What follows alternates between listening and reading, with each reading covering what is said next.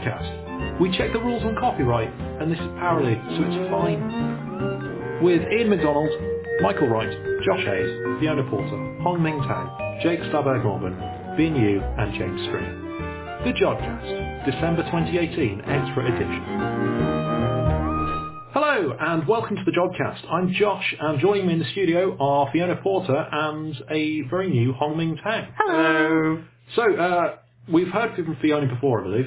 Yes, we have. Yes, but Hongming is venturing out from the editing desk in front of the mic for the very first time. So, hello, Hongming. Who are you and what do you do? Let's introduce you to the listeners.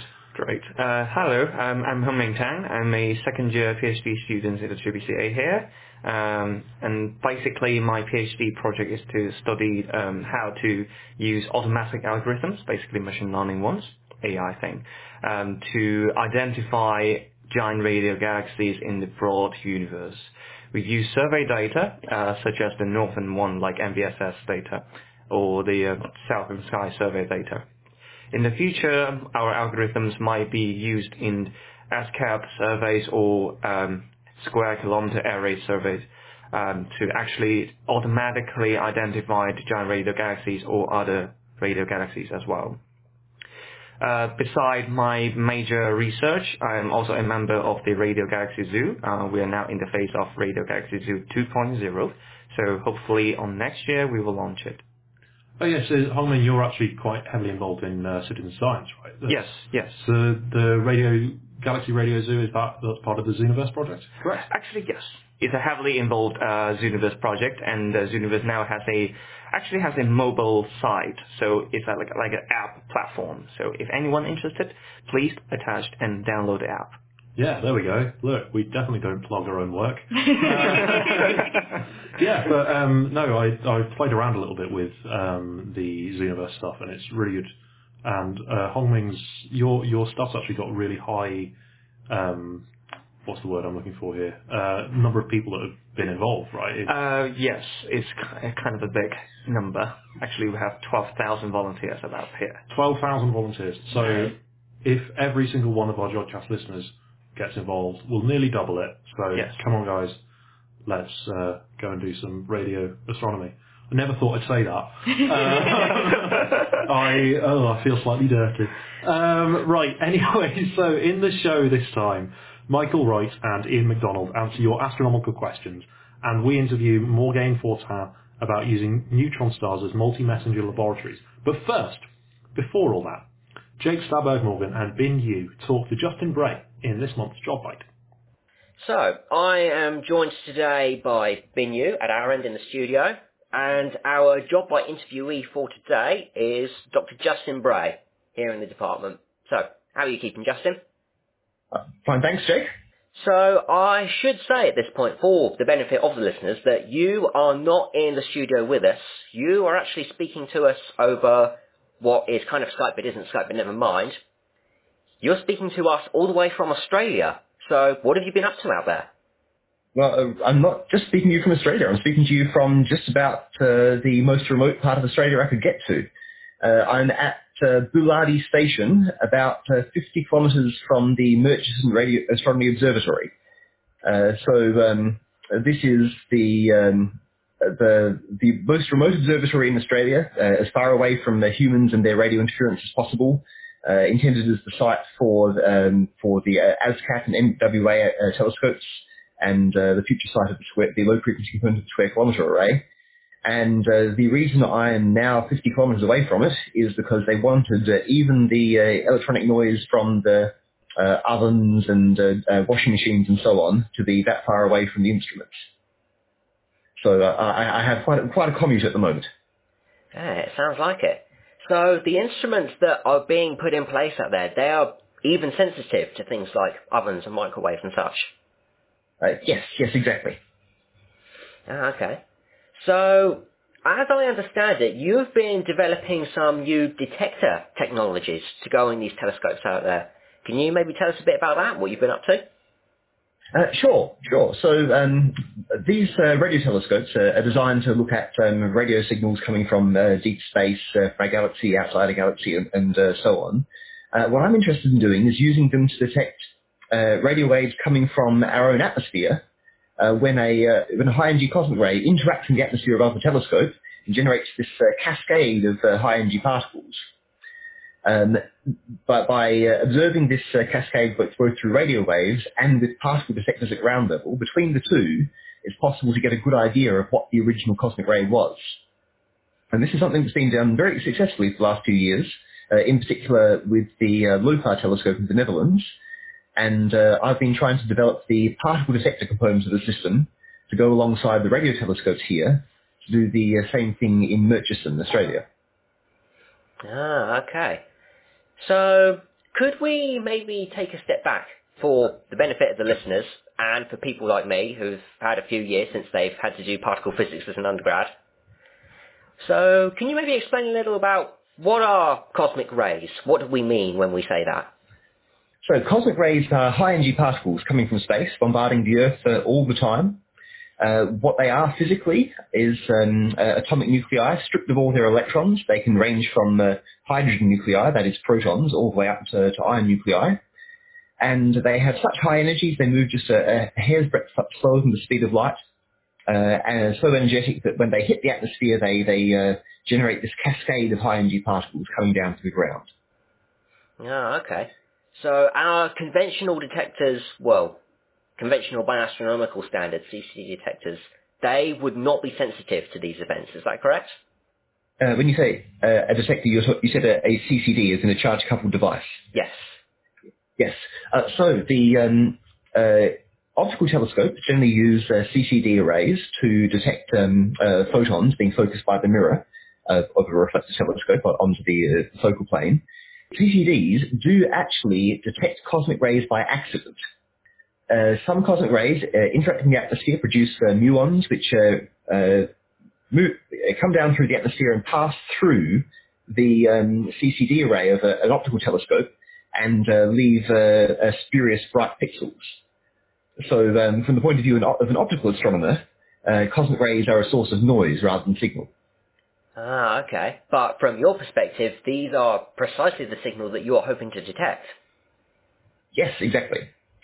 Now, a CCD ray itself is a little bit small, so I needed to build a bigger detector than that. Oh, okay. So how big was this detector that you've ultimately had to build? Okay, so sorry, I should add a caveat here that this is not just my own work. I've received a great deal of assistance, in particular from Professor Ralph Spencer at Jodrell Bank. But okay, so the detector itself is about a square metre in size. It looks like a big metal pizza box, and inside it, it contains a slab of perspex doped with some interesting chemicals, such that when a high-energy particle passes through that slab, it scintillates. It produces a few tens of thousands of visible or near-ultraviolet photons. Within the detector, then, there are some photodetectors, not CCD arrays, another type, silicon photomultipliers, that detect that optical pulse, transform that to an electrical pulse, that sends me a signal saying that, yes, this detector has just detected something. Ah, okay. So can this detector be pointed to a specific place on the sky, or is it just generally looking out for cosmic rays that come its way? It's looking across pretty much the whole sky at any given time. Like I said, it's a square meter device that detects when a high-energy particle passes through it from pretty much any direction. From directions other than directly upward, obviously, the projected area of the detector is a bit smaller, so it's most sensitive directly upwards. But other than that, yes, it's sensitive across the whole sky to some extent. That's pretty impressive. So let's say that you have a cosmic ray that comes in from a direction other than directly upwards. How can you localize it? How can you tell where a particle which has caused some particular event has come from? Now for that, you need more than one detector. Okay. If you have multiple detectors, then the original cosmic rays creates this cascade that has a shower front, that all the high-energy particles are in this plane perpendicular to its direction of motion. And as this shower front passes over the Earth, the closest detectors will detect the signal before the further ones do, and by the delay between them, you can tell what direction the original cosmic ray was coming from. At the moment, I'm at the stage where we've built one detector, and that's the stage at which I want to actually put it in the field and see whether it breaks or not. But the next steps involve building more detectors and getting them working together with the radio antennas of the telescopes on site, at which point we will be able to start localizing the cosmic rays. Ah, I see. So whereabouts will these extra detectors be deployed? Will they also be deployed across Murchison, or do you anticipate them going to other sites?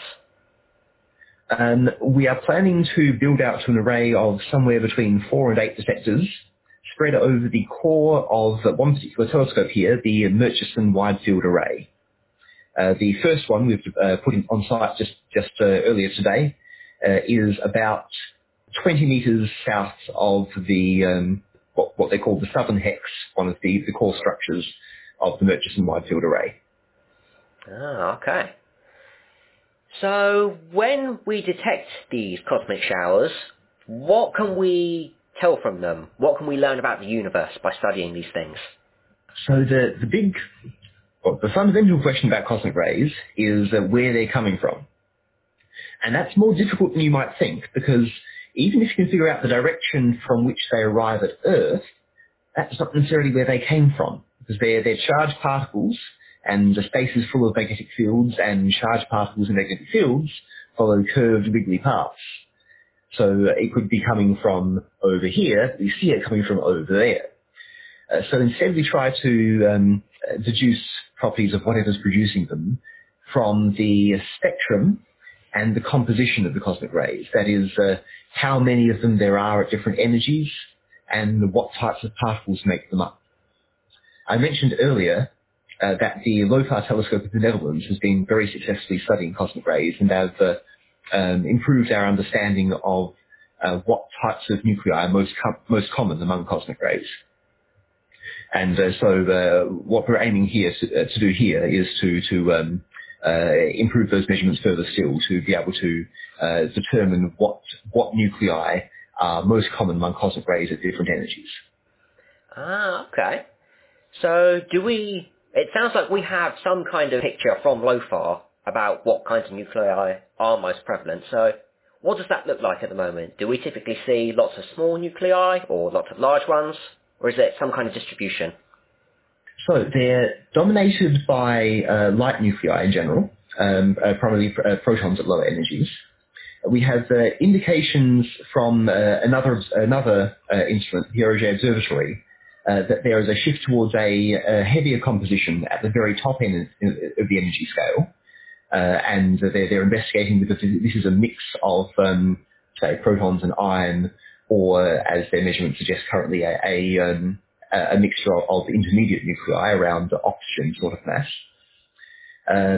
What LOFAR announced a year or so ago was that in the intermediate energy range, the nuclei had a larger fraction of protons or helium than would have been expected for consistency with the results from Pierre Auger. But whether they're protons or helium makes a big difference in terms of how far they can travel before they interact with the background photon fields, whether they can reach us over long distances. So I think that's the corner where I'd be most interested in trying to investigate further. Oh, okay. So in this intermediate bracket. Yes. The lower energy cosmic rays are generally thought to be from within our galaxy. The highest energy ones probably from outside our galaxy, and this intermediate energy range. And when I say intermediate, they are still ridiculously high energy by everyday standards. That's the energy range in which the transition between the two probably happens. So when we talk about the energy range that we see here, and it being high by everyday standards, what kind of energies do these particles typically have? In what I'm calling the intermediate range, I would say is around 10 to the 17 to 10 to the 18 electron volts. So in scientific notation, this is 1 followed by 17 or 18 zeros electron volts, which is probably not a unit most listeners will have used. So, so for comparison, the Large Hadron Collider, the particle accelerator at CERN, accelerates protons up to energies of around 10 to the 13 electron volts. So these particles are 10,000, 100,000 times as energetic as are produced in the Large Hadron Collider. Wow. So we're several orders of magnitude above that then. Yes, something out there in the universe is a particle accelerator far more energetic than anything we can produce, and it would be nice to know what that is. Mm.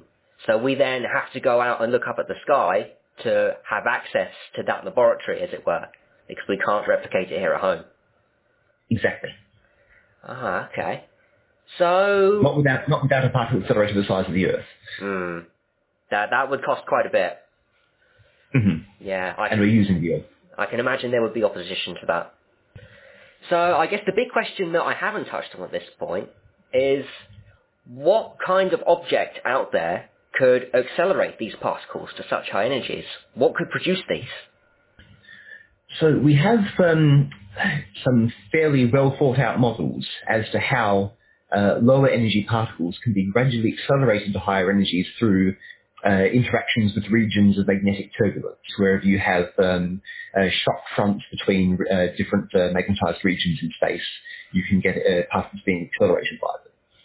And the foremost class of source, I would say, is the remnants left over by supernovae. So when the supernova goes off, you've got this expanding shock front with the interstellar medium, and that's a wonderful environment to accelerate cosmic rays.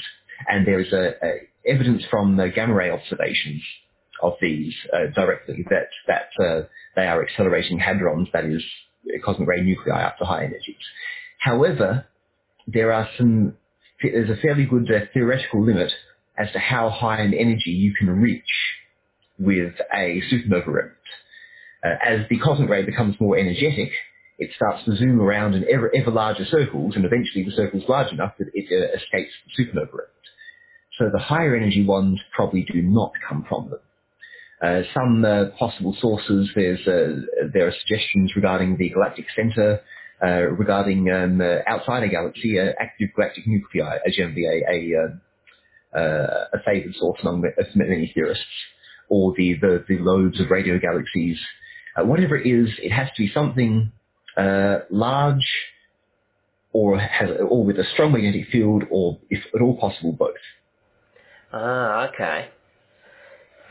So what I'm wondering about with these supernovae shell, because obviously a supernova can only go off once, and that's it. It's a one and done affair, and so they can still end up accelerating cosmic rays for quite some time after they've gone off and the shell expands? Yes, for tens of thousands of years afterwards. Ah, okay. So if you look at the sky and radio, supernovae are a relatively rare thing because they are, as you say, one and done. You only have a very short chance to glimpse them. But supernova remnants, the expanding shock fronts left over from supernovae, that since they last so long, many of these are seen in the radio. Hmm. Okay.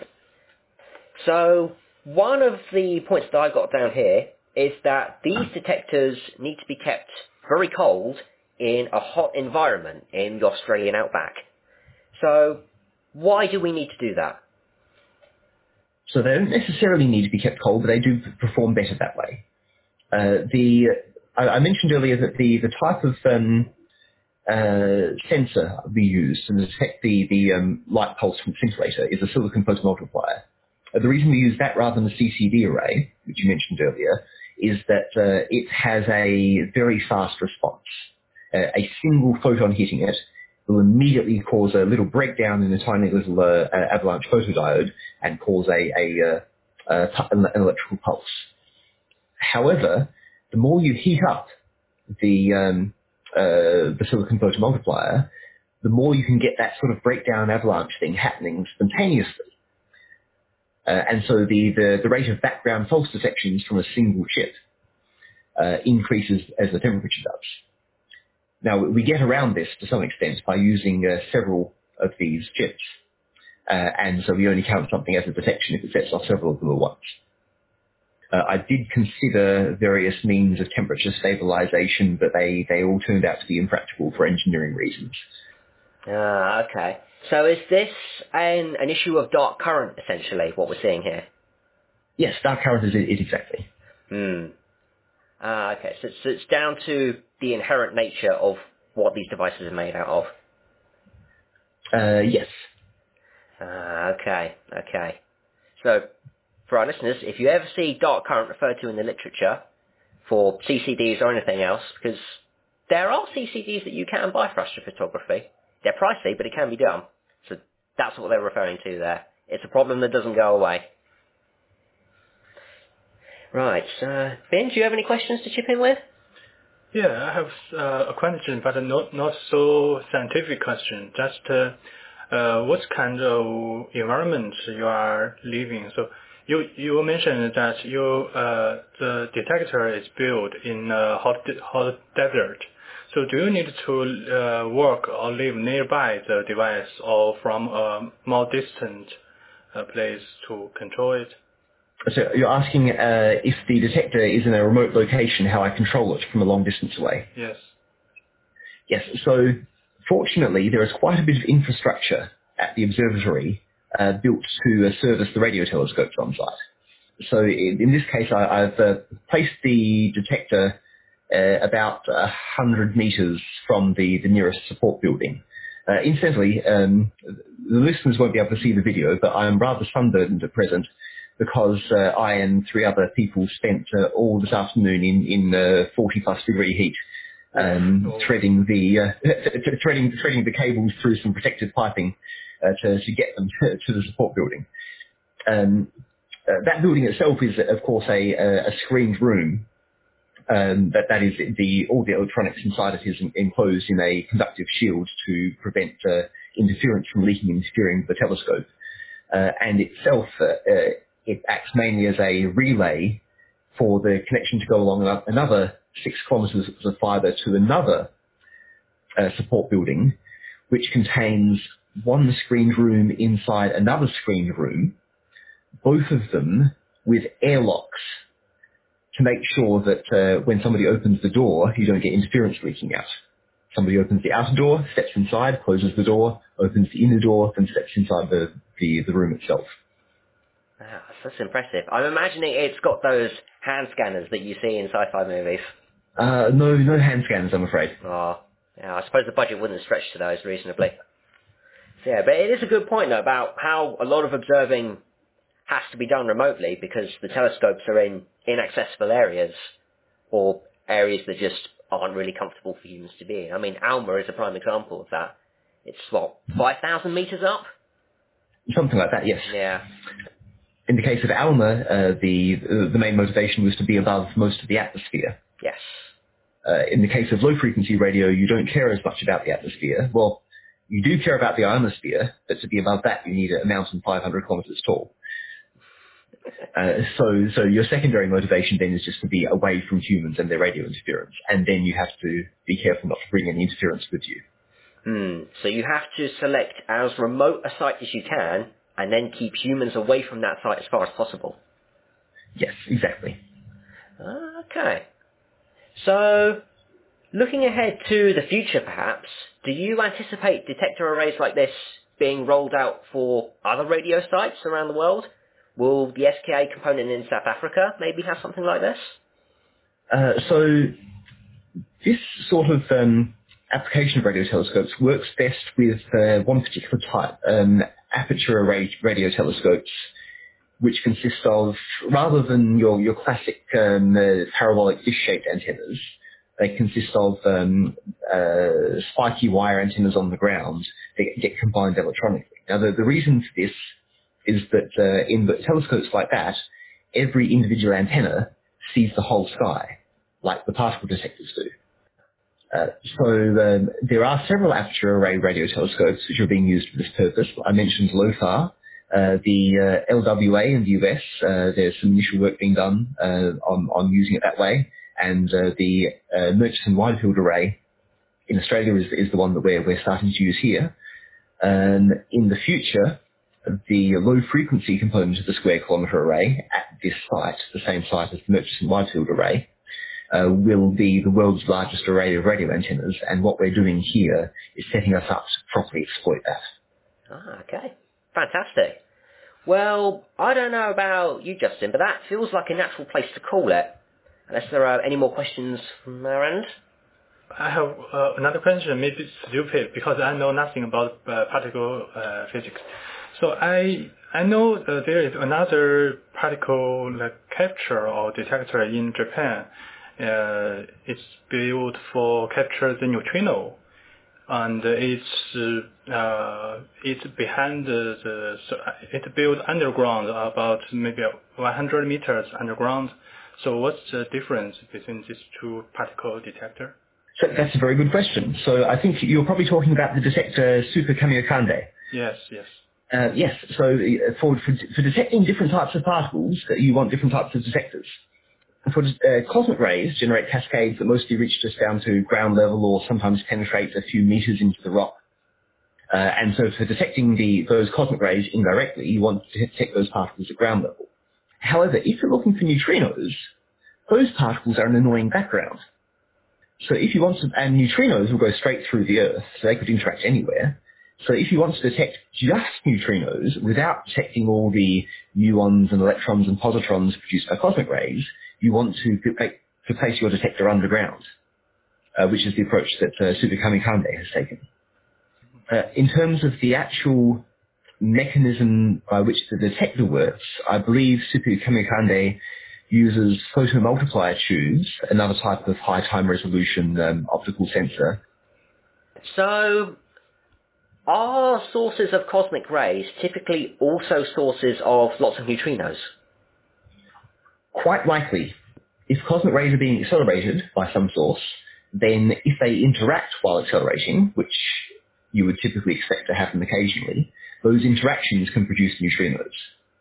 So the sort of neutrinos detected by Super Kamiokande will generally be lower energy ones, I believe, that you would not expect to be associated with the very high energy cosmic ray sources.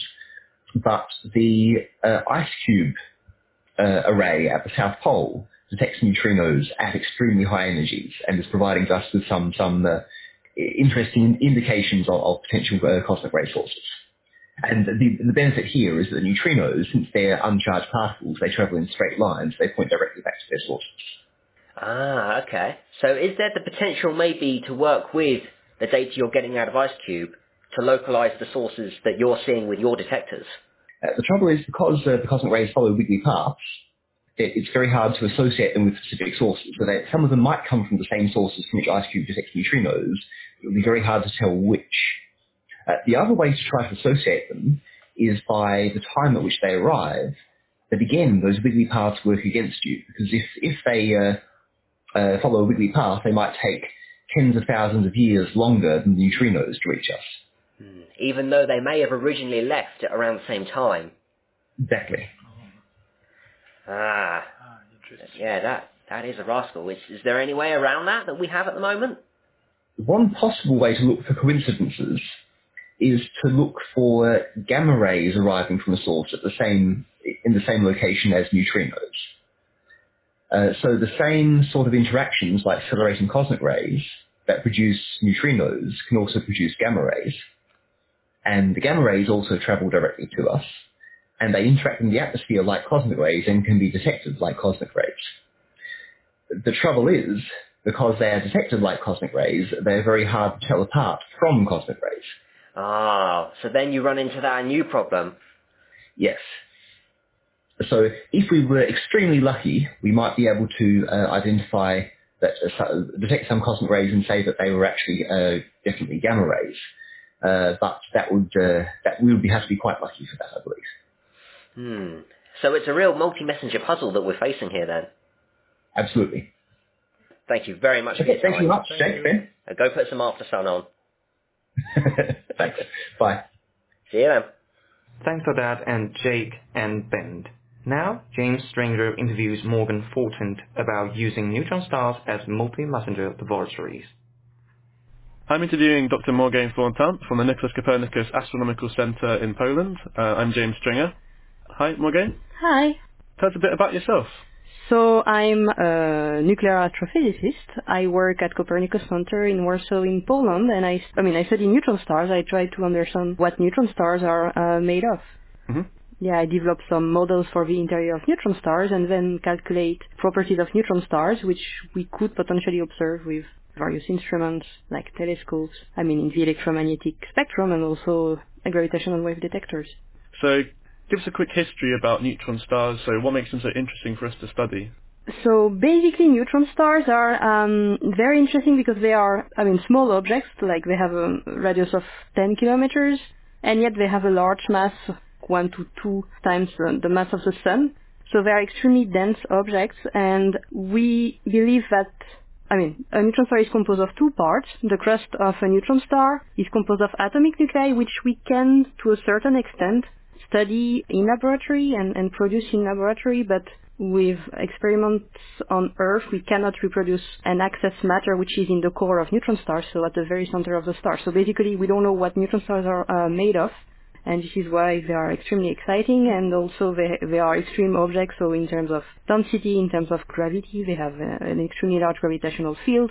Some neutron stars also have very large magnetic fields, mm-hmm. So all these very extreme properties make them great subjects of study, and that's why I really like working on them. Mm. So do you work on neutron stars, or neutron stars and pulsars as well?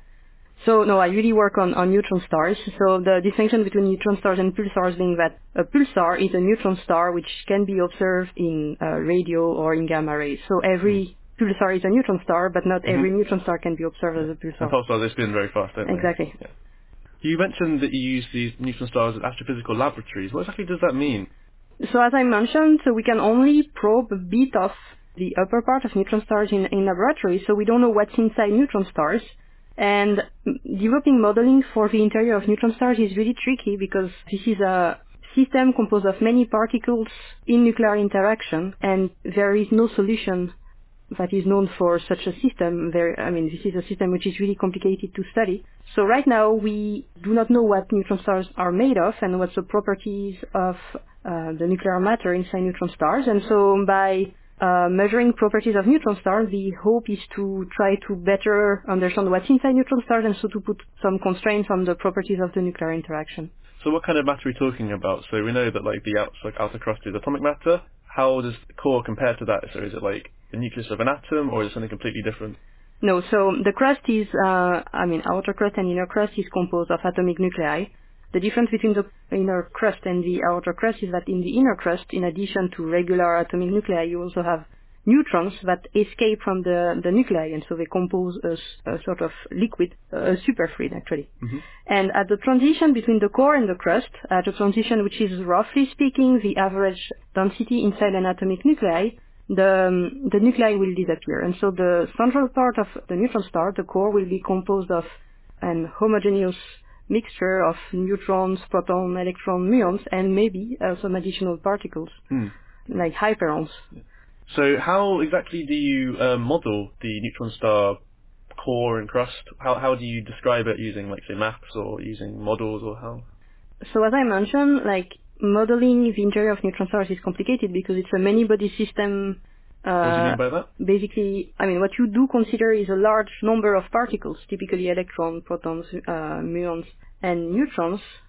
And this is in nuclear interaction, and there is no solution for this. This is a problem which is still the topic of a lot of research, and there is no solution known. So there are different approaches to describe such a system, and one of the approaches that I use is a phenomenological approach, in the sense that I use a given model for the nuclear interaction, which is largely actually unknown.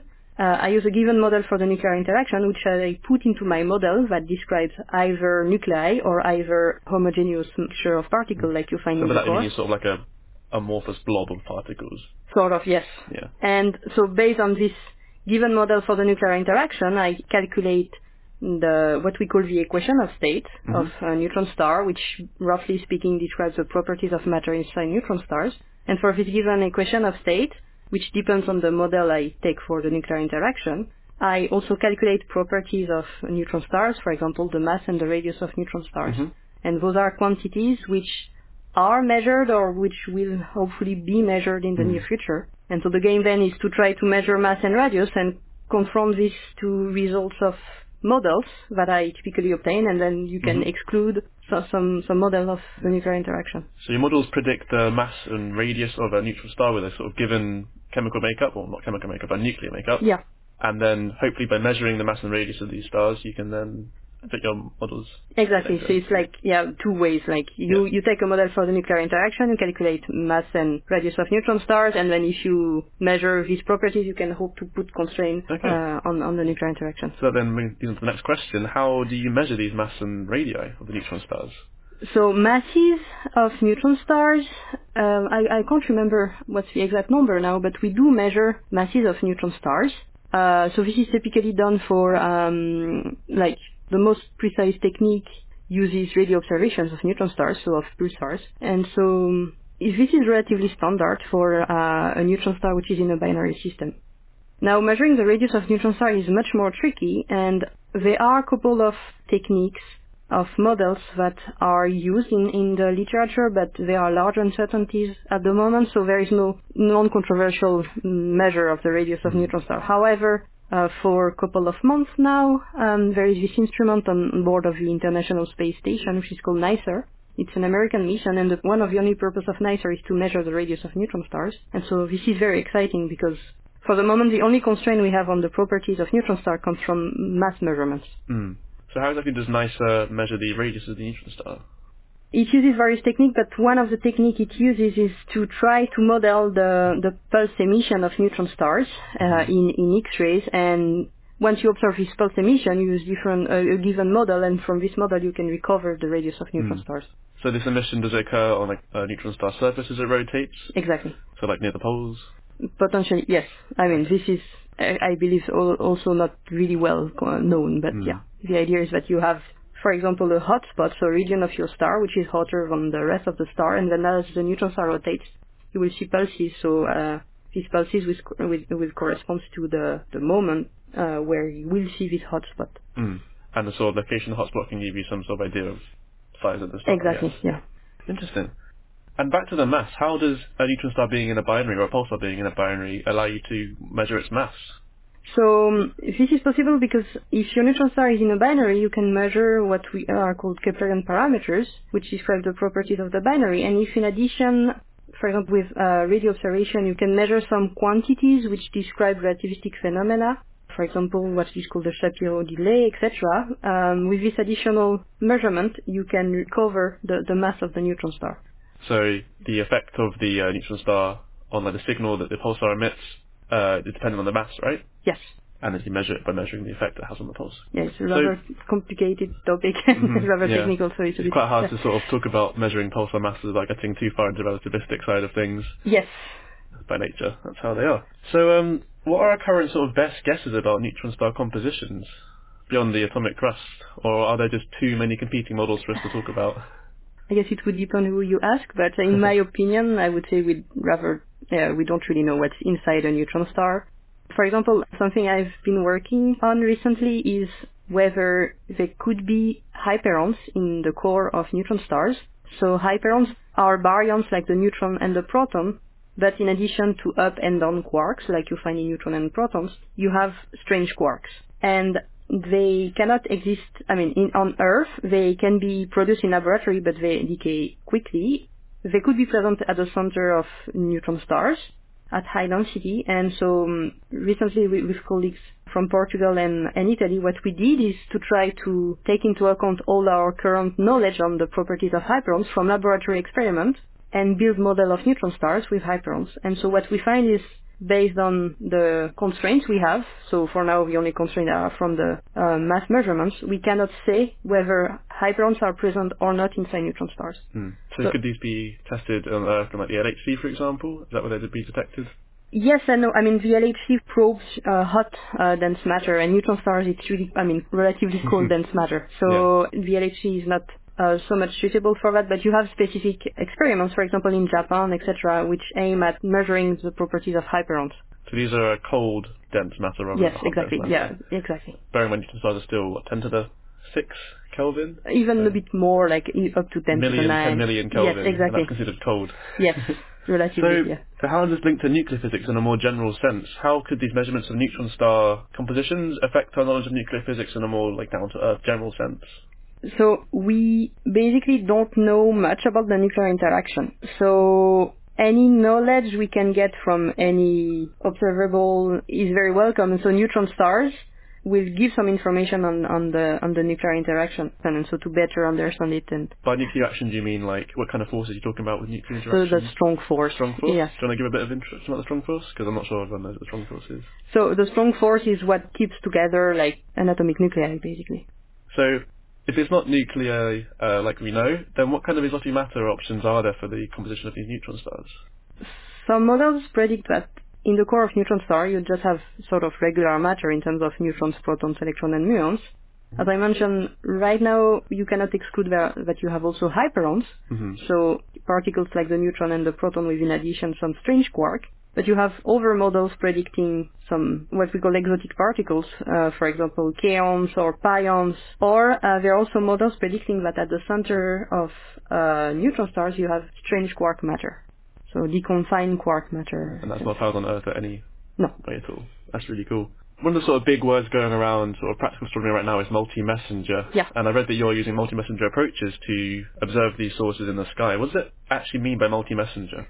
So right now, I've only mentioned measurement of the mass and energies of neutron stars, but, a couple of months ago in August, the LIGO-Virgo collaboration managed to observe gravitational waves emitted by binary neutron star system. And this is interesting because it allows to measure additional quantities. So not only the mass and the radius, but also what is called the tidal deformability. So basically, this is a measure of how the shape of the neutron star will be deformed due to the gravitational potential of the other star. And so by this new, this additional quantity will give us some additional information on the properties of neutron star and so on the properties of the nuclear interaction. So by the way this neutron star rotates, it creates different patterns of gravitational waves, right? Yeah. So this is combined with measurements across the EM spectrum, I imagine, as well? Yeah. So in practice, I do not work on observations. I don't do observations of neutron stars in any, in radio, gamma ray, etc. What I use are measurements that are obtained with observations, either in the electromagnetic spectrum or now in terms of gravitational waves emission. So what do you see the future of this field looking like? What do you think will happen over the next 6 months or so, or even a year?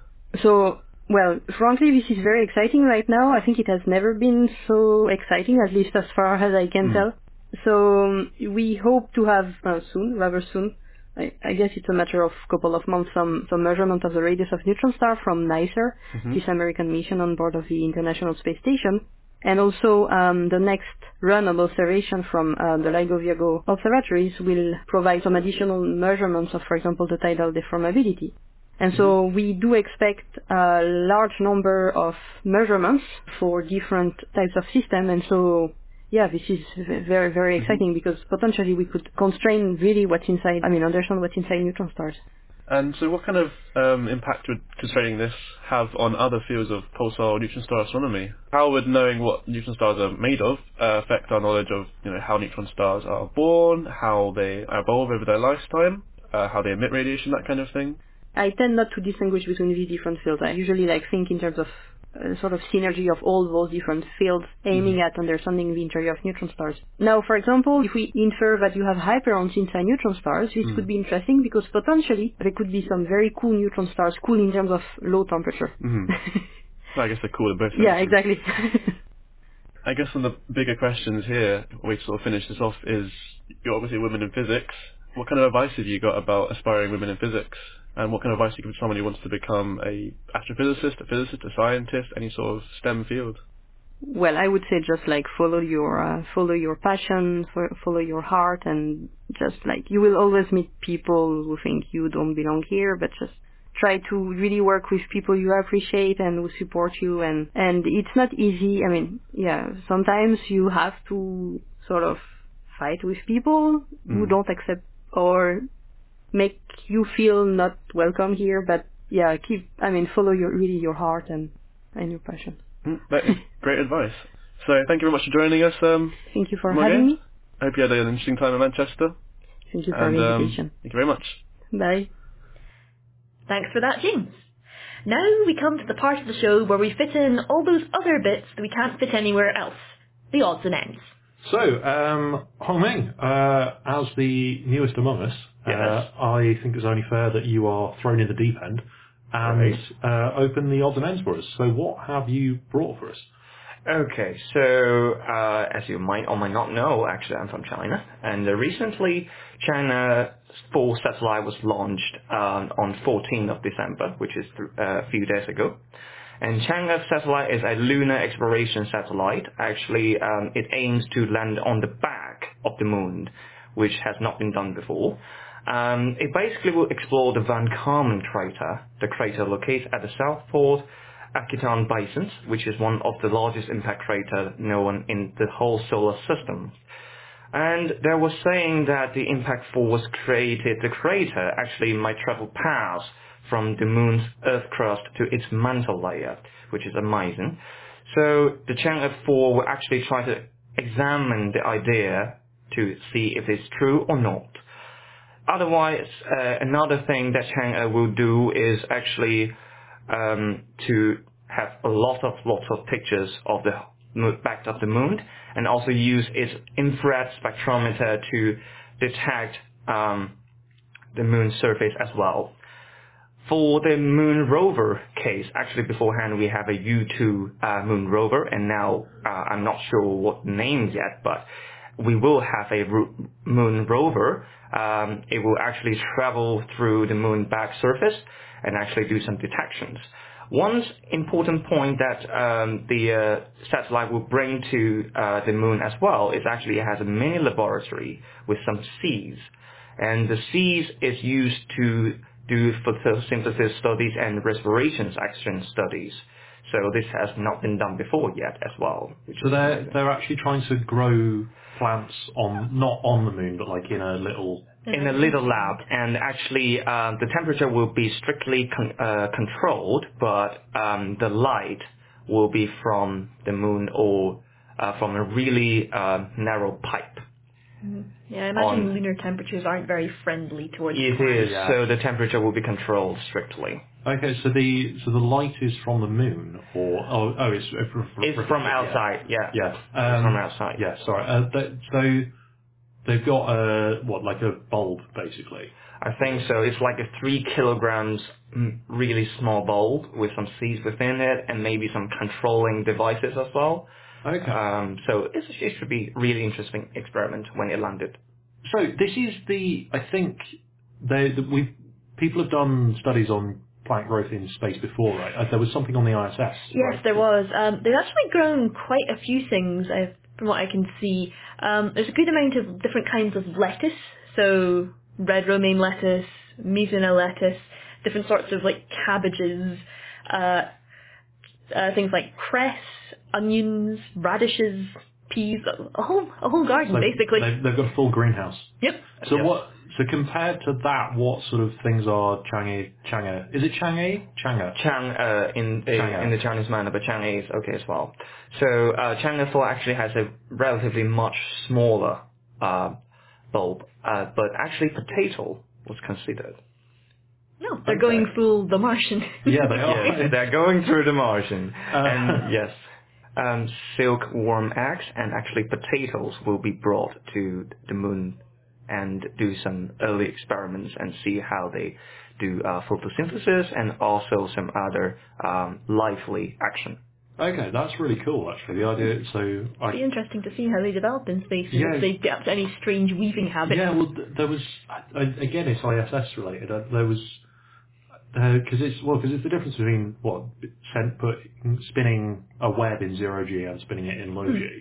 Yes. Like, spiders went a bit mad, didn't they? Like, not quite, but like they were... I suppose that their whole feedback is just completely thrown, so I can imagine it would do some pretty interesting things. I mean, maybe it'll do something similar to the silkworm. Yeah, we'll see. I've watched this is a complete tangent now. I was watching the new series of Doctor Who with the giant spiders episode last night. So hopefully we won't unleash something like that. on the moon. Fingers crossed. That is an absolutely terrible segue into whatever it is. Thank you, Hongming. So Fiona has brought something a little bit further away this time, and heading further away still. I have indeed. I'm going to talk a little about Voyager 2. Before I start, I'd like to pass on my thanks to Emma Alexander, who's done a lot of the groundwork for this, but she couldn't be at this recording, so yes. I'm borrowing her work. Yes. Thank you, Emma. So, Voyager 2, as you may have heard in the news lately, has recently left the heliopause. So that is the news, and I'll give you a little bit of background on Voyager 2 before all of that. So it's been out there in space for a long, long time at this point. It was launched in August 1977, so 41 years. It is quite a long-lived spacecraft. And it's done quite a few flybys. It's flown past Jupiter, that was in 1979, Saturn, a couple of years later, 1891, then on to Uranus in 1818, it time travelled.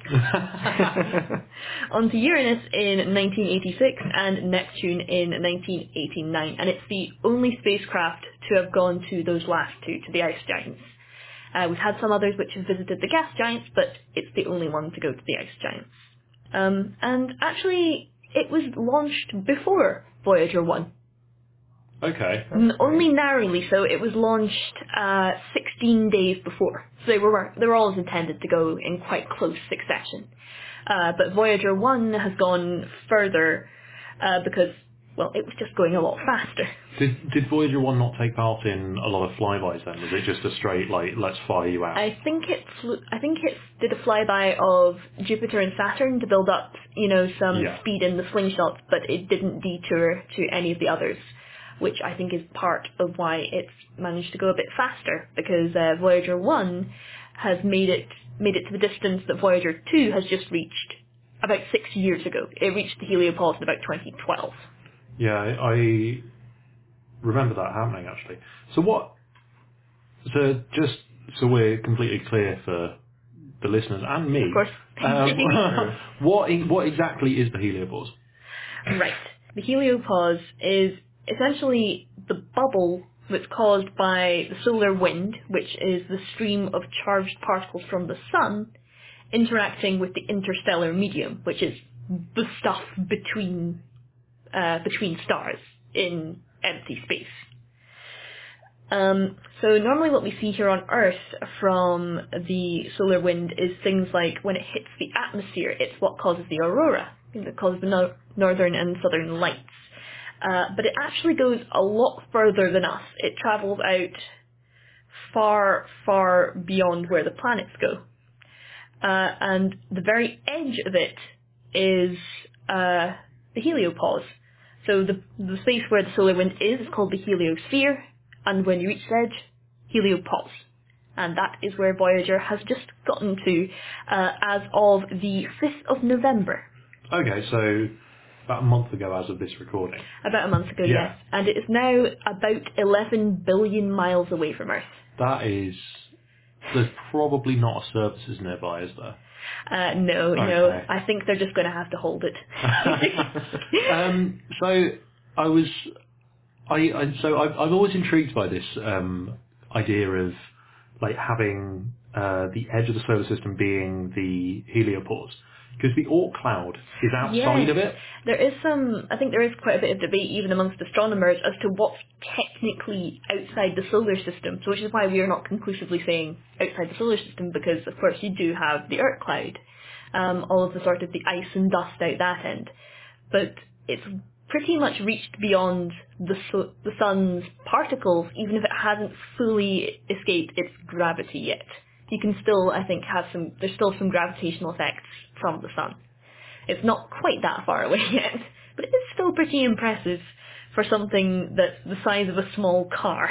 Oh yeah, no, I'm not trying to take away from its achievements. It's gone further than I will, in many senses. Oh, that's bad. So What? So it's left the heliopause. Yes.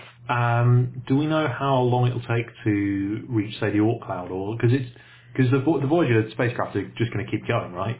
There's no. Yes, they're just going to keep going. They've not been pointed at anything in specific. They're just traveling in whatever direction and going to see what they can see for as long as they can send back data. Do we know how long that's going to be? I believe the amount of power they have will give them the ability to send back messages until sometime in the 2020s, which is still quite something considering at launch they had 470 watts of power. That's not megawatts, that's not kilowatts, that's watts. This for me is the most incredible thing about most space tech is how low energy it is. Like you can run most satellites off pretty much like a toaster. Oh, absolutely. Like it's insane. I mean, why don't we do that more here on the ground? Well, they do have the benefit that they don't need to worry about inconvenient things like friction and air resistance so much. It's a lot easier to power something when you can essentially give it a push and keep it going indefinitely. And this is why physicists always work in frictionless vacuums. It just makes life so much easier. Yeah. I've got another stat for you. Okay. This is in terms of Voyager's memory. So, think of your average smartphone. Voyager has 200,000 times less memory than a smartphone. So, we're talking kilobytes. We are not talking much at all, which I think is very typical of spacecraft around that era. I mean, I'm pretty sure there's more computational power in the average calculator these days than was used in most of the Apollo missions. Yeah, that's... technology is incredible. Yeah, it keeps going. Voyager 1 and Voyager 2 are both just going to head out there and have a look around, essentially, until they hit the point where they can't talk to us anymore. And even once they do, we've left something on them. We've left the golden records, which give just a bit of information about humanity, about the planet, in sort of a pictographic form, which you can have a look up if you want to see what it looks like. The golden records are really, I think they're really clever, because they have the way that the pictograms work is they use, there's a little diagram that defines the wavelength of the first transition of hydrogen. The spin-flip transition. Yeah, the spin-flip transition, which they use to define all lengths, and there's a diagram on there of how to make a record player so that you can actually play the disc, which I think is awesome. But also, how on earth are you going to actually decipher that? Oh, I know. Yeah. I mean, there's some things on there. There's a map of where the Earth is based on pulsars, which, if you look at it, it just looks like someone's decided to draw a slightly psychedelic star. Yeah. So I hope the aliens have better intuition than I do, if any aliens ever find it. Yeah, I feel a lot of the things with direct attempt, METI attempts, so messaging extraterrestrial intelligence, a lot of them are kind of tenuous at best. I think there's the Arecibo message. Yes. Which I think actually had its 50th anniversary quite recently. Yes, there was an anniversary quite recently. Yeah, that message I have looked at with a key of what's going on in it, and I don't get it. I kind of do if I spend a while, but Though I imagine, to be fair, if you were an alien species who have just received this message, you would put all your best and brightest minds on it. And I fully acknowledge I'm neither of those. So... I think that is pretty much me. Right, well, thank you very much, Fiona. I am, in tradition of my inability to talk about anything else, I'm going to talk about an exoplanet. Before I actually introduce this planet, I'm kind of going to give you a little bit of theory and why this discovery is actually really interesting. So you have, obviously, with an exoplanet, you have star and planet, and the planet goes around the star. And then the size of the planet varies. You can get planets Jupiter-sized, and you can get them all the way down to Earth-sized. But the one that we're kind of interested in is sort of Neptune-sized, so ice giant. So it's bigger than Earth, but still fairly a lot smaller than Jupiter. And what we've seen so far is that you can get Earth-sized planets pretty much any distance from the star within, like, it's no longer around the star. But you can get them really close, and you get them really far away. And you get the same with Jupiters. So we have these things called hot Jupiters, which are basically Jupiter-sized planets that are with it so close to their star that they have a sort of five Earth day years, and they're so hot that the gases within their atmospheres are, instead of a water cycle, they have iron that melts, evaporates, condenses, and then rains back down again. So they have iron rain, or the same happens with like silicon. So they get rains of molten glass. That's how hot we're talking. And you can have really similar things with Earth-sized planets. But what we haven't seen is pretty much any hot Neptunes. So that we, despite the sort of relatively large numbers that we have now of planets that have been found, we have found probably about a handful of what you could call hot Neptunes. So we have this thing called the hot Neptune desert, and no one knows why that's the case. But up until this point, we haven't actually been able to explain it beyond maybe just by pure chance we haven't seen anything, but we've got to the point now where we're sure that it's not that.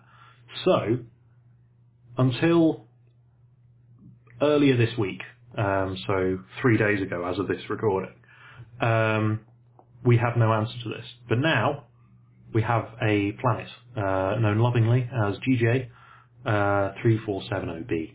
Catchy. Catchy. We're very good at this now. We have too many planets, so we number them instead of names. But so GJ 3470b orbits a red dwarf star. It's about 97 light years from Earth. And the important thing here is that it's Neptune-sized, but is very close to its star. So it's actually right on the boundary of what we call this hot Neptune desert. And the really cool thing is that the star appears to be heating up the planet, such that it's evaporating its atmosphere. So if you heat a gas, it expands. Of course. And if you heat up the gas of a planet enough, it expands, and if it's not massive enough, it then leaves its gravitational influence and just streams off. And so what you get is a sort of planet sort of enveloped in this sort of haze that stretches out into its region of space. And so what people are thinking, and what's been hypothesized by this new paper, is that this is the reason that we don't actually see hot Neptunes is because they are, so with an Earth, if you heat it up, it's just rock, it doesn't expand particularly. With a Jupiter, you heat it up, it expands, and we see things called that we call super puffs, because they're so heated up, they're just massive but also really not very dense at all. Right. But they have enough mass that you don't actually lose very much of the atmosphere, whereas Neptunes are. Neptunes are less massive, and they can't keep the gas that puffs out. It just evaporates off, precisely, and they burn away. So you end up with any Neptune that you try and put close to that star just evaporates, which I think is really cool, but also kind of terrifying. Stars are kind of scary. Yes. I think it's quite easy to forget, given we live in the ideal place for life to exist. We live comfortably into the Goldilocks zone. We don't need to worry about the sun doing many alarming things, occasional solar flares aside. But stars can do some really impressive things. So, exactly. So, to actually give some figures on this, GJ 3470b is maybe about 2 billion years old, so about half the age of the Earth. But since it was formed, it might have lost about 35% of its mass. Wow. Just because of this. And in a few billion years, over half of it might have been gone. So we end up seeing very, very small, is this a Neptune anymore? Like, we've lost half of its mass. Yeah. I'm going to just sort of do, I'm not totally sure, but don't planets like Neptune and, well, indeed like Jupiter, but Neptune's relevant in this case, have a sort of rocky core themselves? A lot of them do, yes. I wonder then if that could later be taken to be something like an Earth-like planet very close to the star. Maybe we don't see a lot of them because they've already evaporated. Yeah, and all that's left is the remnant. Yeah, it is possible that this is the case. So the problem is we don't really fully understand the centers of gas and ice giants. So until Juno was launched, which is the spacecraft that's gone to examine Jupiter, we had no idea if the center of Jupiter was solid. Right. We just don't know that, and we still technically don't know if Saturn is solid. And it's the same with Neptune and Uranus. Yeah. We think they might be, but we're not actually sure. Yeah, precisely. I'm not in a position where I can hypothesize at length because I don't know enough about planet formation or planetary structure.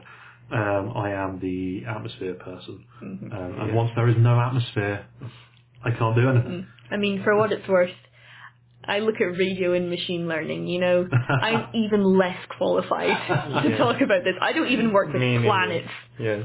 Yeah, but we're all still in front of a microphone. That is the end of my hot topic. But we move on to the Job Watch now. So we're attempting to, for those of you that have not heard the Job Watch section before, we're attempting to, in our extra session, our extra editions, talk a little bit about what's going on at Jodrell Bank. And we haven't really got very much, but we kind of do have something quite interesting in the form of a certain BBC, deeply beloved BBC franchise, which Fiona has more information about, I think. I do. So, our listeners may be aware that quite some time back, there was a Doctor Who episode that was planned to be filmed at Jodrell Bank with the Lovell Telescope. And this was Logopolis, which was the final episode with the Fourth Doctor, Tom Baker, and his regeneration into the Fifth Doctor. So the original plan was for the Doctor's death and his following regeneration to occur at Jodrell Bank. And the plan was for the Doctor to fall to his death from the Lovell Telescope, which we do not advise. Please do not visit Jodrell Bank for this purpose. No, I have... I've been up on the level. It's really high. It's like you forget just quite how big it is. Anyway, between one thing and another, it didn't actually happen at the time, and the scenes were actually shot using a model of the level rather than the real thing. But a new special release has in fact been filmed, which gives Jodrell Bank its starring role. So they're fitting in the actual level into the scene. So yeah, I have no idea how they're actually doing this. Cause I have no idea. I don't think they've pulled Tom Baker back up to like fall off it. You hope not at his age. Yeah, I'm just punching a microphone. No, I think it would be a bit cruel to make him do. But I imagine they must have largely reshot the scenes in the surroundings. Yeah. And possibly done a little bit of editing to sort of smooth everything out, make everything look a bit more authentic. Anyway, if you want to actually see how that's happened, then you can acquire the new special edition. Jake, one of our esteemed executive producers, is a massive Doctor Who fan, as is Emma, who I'm currently sat here because she can't make it. And it was also Emma who pass this on to us. Yes, so thank you again. That is the end of the odds and ends. And so now I cannot think of a convoluted link. Okay. And so therefore I'm just going to waffle for a bit and then introduce Michael Wright and Ian McDonald with Ask an Astronomer. Hello and welcome to the Ask an Astronomer segment. My name's Mike. Across from me we have an astronomer. Hello. My name's Ian McDonald, and I'm going to be answering your questions. Oh, that's good. Show runs in quite a logical way. We'll start with a question from me, and Ian will answer it. So, first of all, to get us off on such a happy note, do we have any idea when the sun will explode? Well, I do like a bit of existential dread. The short answer is the sun won't explode, but in about 8 billion years it will run out of fuel. And many people, when they think of stars dying, think they end up exploding violently in a supernova. But only a few percent of stars actually do this, the stars that start out with more than about 8 times the mass of the sun. Most stars have much more quiet deaths, and it's quite a complex process. It's the fate of smaller stars like our sun and the planets that orbit it that I actually explore here at Jodrell Bank. We know that most of the sun's future will look very much similar to what it does now. It's a main sequence star, which means it burns hydrogen to helium in the centre, and it's not a normal burning reaction like we see on Earth. It's not like setting fire to something, it's nuclear burning. And that's a bit like having a controlled atomic bomb, a bit bigger than the Earth, going off in the middle of the sun. The sun will keep this nuclear reaction going until all the hydrogen in its middle is used up. Currently the sun's fuel tank's about half full, which means it's got another 6 to 7 billion years left. We can't say exactly because we don't know precisely how the mixing processes in the sun will change during that time. Once the sun runs out of its core fuel, it switches to its reserve tank and starts burning hydrogen outside its centre. That's bad news for us, because it makes the star puff up into a red giant. And it'll be a little over 2 times brighter than it is now, and about 2 times bigger, which means the Earth gets quite roasty-toasty. It'll be hot enough to boil the oceans, leaving our planet as a superheated greenhouse like Venus. However, plate tectonics will also have stopped on Earth, so the oceans might just have sunk into the Earth's crust. But anyway, it's probably not somewhere that you want to live. And Mars might be looking like a better home for us, but not for long. Because over the next few 100 million years, while the sun's a red giant branch star, it'll get a lot brighter. It'll reach about 2,000 times its current brightness, slightly more, and it'll swell up to about 200 times its current size. It'll have swallowed Mercury and Venus whole, and it'll have expanded out to nearly the orbit of the Earth. Swallowing these little planets doesn't have very much effect on the sun. They spiral into the sun just keeps going. By this time, the Earth's surface will easily be hot enough to melt rock, and many rocks will have started vaporizing and forming clouds over our lava planet. So the Earth won't exactly be somewhere you'd want to go on holiday. Now, from this point on, we can't predict exactly what will happen, because the Earth sits in quite a special location. Whether the Earth will survive or not depends on exactly how big the sun gets as a red giant star, and this depends on how much of the sun is lost through the solar wind between now and then. It could be as much as 1/5 of the sun's mass, it could be as little as maybe 1/20. We don't have good enough measurements of red giant branch stars to be certain, and it's likely it'll become about as big as Earth's orbit, in which case our planet will be tidally sucked into the sun and destroyed. Every recognisable trace of humanity's existence on Earth will be dispersed into the atmosphere of the sun. And in the last part of the red giant stage, it's the horizontal branch and the asymptotic giant branch, the pressure and temperature inside the sun gets high enough to start burning helium into carbon. It'll take the sun only about 100 million years to use up its supply of helium, but the sun will still be fusing hydrogen, making fresh helium, and when the helium burning catches up with the hydrogen burning, the sun's nuclear engine cuts out in a spectacular fashion, with huge nuclear explosions happening inside the star called thermal pulses. These thermal pulses are millions of times brighter than the sun is now, and that isn't big enough to destroy the sun, but they're big enough to start turning the whole star inside out, and that brings a lot of the atoms from these nuclear explosions up to the surface of the sun. This is one of the ways that stars seed the galaxy with life-bearing elements, and if it hadn't happened to previous generations of stars, once they existed before the sun, we wouldn't be here today. Because as this is happening, the surface of the sun is becoming unstable too. The sun's surface currently bubbles away quite happily, it's a bit like a pan of simmering water. But when the sun expands in its death throes, the gravity on the surface goes down, and this is like lifting the lid off a pressure cooker. The sun will start bubbling violently, throwing its atmosphere out into space. The core of the sun will light up this expanding cloud of solar atmosphere, probably forming a very faint planetary nebula. Meanwhile, the atoms that made up the Earth, the very atoms that make up our bodies today, will form stardust around the dying sun, and use the light of the dying star to sail off into the cosmos. So 4.5 billion years ago, we were stardust, and in a little under 8 billion years into the future, to stardust we'll return. I've been looking at this cosmic recycling process for the last 13 years, seeing how stars die, how their ashes get formed from new stars. And it's an important process for understanding why we have the ingredients needed for life on Earth today. It's also useful for understanding whether those conditions exist on other planets throughout the universe. And I hope that in a few years' time we can give you a much more accurate picture of what the eventual fate of the sun and the Earth will be than what I've given you today. That was the fate of the sun, and it's not going to explode. So, to stick with this theme, our next question for you is, will the sun ever go cold then? Oh, yes it will, but it'll take a very, very long time. When the sun dies, it shakes off its atmosphere, and its core will still be thousands of times brighter than the sun is now. Eventually, that will reach a blistering temperature of about 100,000 degrees centigrade. But because it's run out of fuel, it isn't making more energy, so it will start to cool and shrink down, becoming a white dwarf. Now, white dwarfs are the ghosts of stars. Not much interesting happens on them. Occasionally rocks might crash land on them, but otherwise just sit there and cool down, a bit like a cosmic potato coming out of the oven.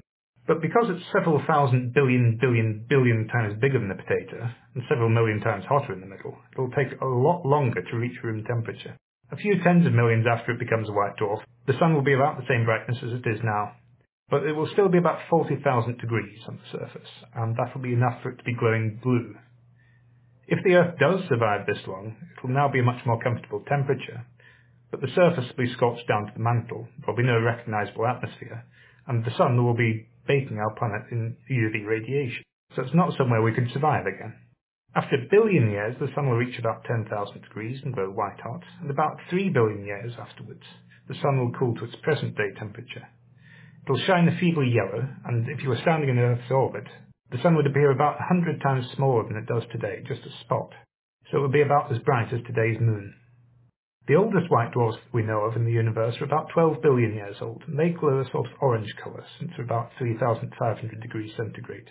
But white dwarfs will keep cooling as the universe ages, and in about 20 billion years from now, the sun will be glowing a dull red, looking a bit like Mars in the sky. And after about 30 billion years' time, it will cool enough to fade from view. Now, it will still be hotter than an oven on the surface, but to our eyes it will have stopped glowing and turned from a white dwarf into a black dwarf. After about 100 billion years, the sun will reach room temperature, and what it would look like at this point is anyone's guess. We don't really understand how matter behaves under these conditions. However, it's probably not a place that you'd want to stand on, because the gravity would be about 200,000 times what it is on Earth today. There might be an atmosphere, a few meters thick, but that would quickly give way to a sea of liquid and then solid hydrogen. The gravity would be enough to squish you into people pate, at which point your atoms would be gradually dispersed into the cold heart of the sun. The sun will keep getting colder and colder, until it reaches the same temperature as the space around it. No one knows exactly what temperature that'll be, because strange things happen to the very atoms that make up the universe over extremely long periods of time. But after hundreds of trillions of years, all the stars in the universe will have gone out like this, and be left a cold, dark and dead place. Such beautiful, hopeful views of humanity there from Professor Ian. So, to continue our theme of disappointing and depressing answers to questions, we're going to ask how long humanity would survive without the sun. How long we can survive without the sun depends on how technologically advanced we are at the time, and exactly how the sun was lost in the first place. It's not exactly the sort of thing that gets stuck behind the server. In the vast dead future we just foretold, we can envisage humanity eking out an existence with all sorts of scientific methods. You could make artificial stars, you could live in nuclear-powered spacecraft, you could do a whole host of things. But if we suddenly lost the sun today, we might be in a bit more trouble. We rely on the sun for almost all the energy we receive, either directly through solar power, or indirectly through the plant life and fossil fuels that we eat and use. So we can predict a good amount of doom and gloom ahead. Now, as far as we know, stars don't just pop out of existence. So even though we could imagine what would happen if the sun did spontaneously vanish, we're not going to do that here. Instead, we're going to come up with a rare but realistic scenario about what would happen if the sun lost us. Now, the most likely reason for this to happen is that the sun passes close to another star, and the gravity of that star pulls the planets out of their orbits. Now, for a star like the sun, this is a very rare event. It hasn't happened in the last 4.5 billion years. It's unlikely to happen in the next 4.5 trillion years. We'll have to assume that the passing star wasn't so close as to start frying us, but just close enough to temporarily overpower the sun's gravity, and start us moving away from the sun, let's say at 40 kilometres a second. 40 kilometres a second is about as fast as we could reasonably expect to go and survive the encounter. A large brown dwarf coming in from the galactic halo might be able to do this. Most stellar encounters would just nudge the orbits of the planets a bit, so getting this kind of catastrophic ejection event means setting up the encounter just right. Even for a passing star as faint and dim as a brown dwarf, we'd still have a few years warning of its passage, and that gives us enough time to start preparing. We'd also make this happen in the Northern Hemisphere midsummer to give the world's biggest cities the best chance of survival. If you were to do this kind of thing just by turning off the sun, people would be dead in probably a few weeks. But with this question, we've got slightly longer. Now, you'll see a lot of answers to this kind of question out on the internet, and some of them are quite accurate. Some of them, not so much. What's quite clear, though, is that most of us wouldn't survive very long, even with time to prepare. We'd need to take a great deal of time and effort to make sure that a select few people would survive. The minimum number of people that you need to keep the human race going is probably about 150, or about the size of humanity's largest basin, Antarctica. So this is starting to sound feasible. The first thing that would become important is the cold and the dark. In our scenario, global temperatures would start to drop by about 3 degrees centigrade every day. So after a week, half the continents would be covered by ice, and fuel shortages would start affecting people, mainly in the southern hemisphere. People will start to die from the cold, either because they can't find the fuel or because they don't have enough insulation in their houses. And after about 2 weeks, the northern hemisphere's summer will have turned to winter. Most plants will have started dying, and most of the land will be frostbound. Now the sea here saves a lot of people because it can convect up more heat from deep water, and also holds a lot of heat. So the sea will cool more slowly than the land, and bring warmth to the land that surrounds it. This temperature differential will change the wind and weather patterns, and that will probably bring strong wintry storms off the sea, dumping snow far inland as the air cools. And shortages of supplies will start affecting most people, leading to riots and looting, general anarchy. Within a few weeks, temperatures of -40 degrees will be common in most tropical countries. Well-prepared coastal communities might survive a few months, and in the UK we'd be among the last survivors, thanks to the residual warmth of the sea around us, quite well-insulated houses, and a fair few coastal fishing communities that are generally well-stocked with fuels. But after a year or so, even the sea around us would freeze, and our last sources of food would start to die off. Without a society to depend on, our survivors will have to generate their own fuel and food. Food will have to be grown indoors, we'll need a couple of acres of heated, lit greenhouses, and any fuel sources that operate on the surface aren't going to work well in the extreme cold. Our selected bunch of survivors doesn't include enough specialists to keep a nuclear power station going for long, or the equipment needed to keep mining fossil fuels through the ice. And cold and lack of fuel will generally reduce us to being cavemen. And actually, caves wouldn't be a bad place for humanity to base their future. Rock holds its temperature pretty well, and deep in a cave the temperature would actually only drop very slowly, about the rate of a degree per year. Survivors could live in these deep caves, using geothermal energy to provide light to grow plants, and siphoning water from underground aquifers. And in this way, small ecosystems could be kept alive, deep underground. It would have to be a graded move, with each generation moving down a few meters into the earth, as the surface layers cooled. But areas with strong geothermal potential, like Iceland, could be among the best places for humanity to seek shelter in. From an engineering perspective, however, the greatest challenge probably comes a few years after our ejection from the solar system. Once the temperature in Antarctica drops below about -210 degrees Celsius, the atmosphere starts to freeze out. Strong winds would start up, dragging all the atmosphere into a new ice cap on the South Pole, made mostly of nitrogen and oxygen. Our survivors' cave would have to be pressurized to keep the atmosphere in, and that atmosphere might slowly leak out through the porous rocks. So a method of extracting a breathable atmosphere from rocks would have to be found. Now the heat at the centre of the Earth is generated mainly by radioactive decay, so it would be like having our own natural nuclear reactor. Slowly the temperature at the surface would probably decrease to about 20 to 30 degrees above absolute zero. If these challenges I've described can be met, though, there's no reason for humanity not to survive a few kilometres underground for billions of years. In fact, the biggest challenges we'd have to face might not be so much physical as psychological and political. And it's likely that specialised life forms would survive even if we didn't. Life forms like those around oceanic hydrothermal vents and microbes deep in the rocks may be relatively unaffected. A similar method of survival has been proposed for life on Mars. Life can't survive on the surface of Mars today, but if life arose early in Mars' history, it's just possible that it might be clinging to existence deep underground. And similar methods have been proposed for interstellar travel, not by ejecting Earth from the solar system, but in spaceships made out of hollowed-out asteroids. This could be one realistic way in which humans could eventually explore deep space. Well, there we go. We actually had a positive note there. Humanity can survive and perhaps explore deep space. We'll finish off then with a question slightly related to this. We've talked about the Earth getting much colder and the problems that causes, but What is the coldest planet? Well, strangely enough, I'm trying to find it, when I'm not looking at dying stars, that is. As we saw in our last question, a good way to get a planet really cold is to get it as far away from a star as possible. And in our own solar system, Neptune is the farthest planet from the Sun. Its temperature is about 60 Kelvin, or about minus 210 degrees Celsius, and it's actually one of the coldest planets we know of. We do know of other cold planets going around other stars, and some of them are probably about the same temperature as Neptune, but we don't know of any planets that are colder. To find colder planets, we have to look back at the scenario that we've just looked at, planets that have been ejected from their host stars.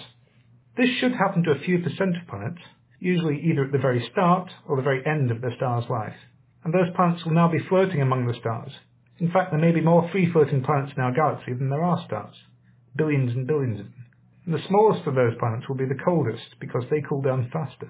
Something the size of Mercury might only be 10 or 20 degrees above absolute zero, so something like minus 260 degrees Celsius. These are probably the coldest kinds of planets in the universe. They're really difficult to find because they're completely black. They've got no starlight to reflect, and we have to wait for them to pass in front of a star to see them. When they do, light from that star is bent around the planet, making that background star appear slightly brighter, maybe only for a few hours. And using this method, we can find these free-floating planets that are quite happily chugging through space on their own. We've found a handful of these kind of planets so far, and they're the coldest planets we know of to date, but I'll be looking for some more of them as you listen to this. Good luck to you in your search. That was Ask an Astronomer with me, Mike, and Ian. Thanks for that, Michael and Ian. Now we're moving on to the feedback. So we've actually had a few emails this month. So we've had one from Michael Rockwell, who says that he started listening to our podcast this year. I very much appreciate all you do. I enjoy the news, but my favourite is the night sky for this month. Alas, it seems to show late into the month, sometimes after the night sky events have passed on. If there was any feedback here, I would hope it comes out before the new month arrives. So we apologise for this, Michael, and are aware that we are occasionally late, such as with this very episode. But you can actually find the Ian Morrison's Night Sky Notes online. So we'll post the link on the website as well, just as a sort of general thing. We'll probably send it to our Twitter. But if you're just listening here and you happen to have the ability to type into a search engine or something, if you search at www.jb.man.ac.uk/astronomy/night sky, you will get all of Ian's notes with some wonderful images, actually, of the things that you can expect to see and where to look in the sky itself. So it'd be incredibly unexpected if we were, say, late with an episode, which never happens, as we are very aware. Never. Never. It's a record that we are proud of. If we are late, however, have a look there, and you will be able to find them. Thank you, Michael. We've got another email now, actually, I think, haven't we? Yes, there was another email from John Morald, with reference to the comments that... He actually comments about the Green Bank telescope being unmanned. And the link you have in the notes states there was an operator on site. He was lucky to escape as part of the telescope came through the roof of the controlling room. Oh, really sad about that. Also, there was a meeting of a large number of radio astronomers a few weeks before, and they took a group photo with them all standing below the telescope. And yes, it is a good thing they did not collapse them. Also interesting that analysis of the last data for the telescope showed that it had been collapsing for several days, as evidenced by the increase of the beam width. Ooh, it seems a really professional feedback. Yeah, so I should probably just say this is feedback relating to our November Extra. Yes. In which I think it was Crispin talked a bit about the Green Bank telescope falling down. It sounds like there was a lucky escape there. Yeah, there was. Yeah, so, have we got anything else, Fiona? We do. We've got something from Twitter. This is from Yoda the Oak, who was asking, have we looked at the Flickr page recently, as there are some cracking images from John Purvis and Joseph Brimacombe. And I had a look, and they are indeed quite spectacular, as are some of Yoda the Oak's own images. So, if you haven't had a look recently, go and check it out. So if you fancy getting in touch with us, and please do, we love your feedback. It's nice to hear from listeners. Tell us what you enjoy, tell us what you wish we would do more, such as be on time, and if you want to do so, you can get in touch through the website at www.jodcast.net, or you could try and find us on Twitter at twitter.com/jodcast, or on Facebook at facebook.com/jodcast, on YouTube at youtube.com/jodcast, on Flickr at flickr.com/groups/jodcast. And don't forget that you can send us post, and the address is on the website. So that's it for this episode. We'd like to wish all of our listeners a Happy New Year, a very Merry Christmas, and we will see you, we will see you in the new year with some sort of January episode, which I can guarantee will not come out on January the 1st. However, thank you very much to everyone who was involved in this episode. Thanks to Morgane Fortin and Justin Bray for their interviews. The editors were Alex Clark, Lizzie Lee, Tom Scragg, and Tian Berzidenho. The producer was Jake Stubberg Gorman. Until next time. Jod on!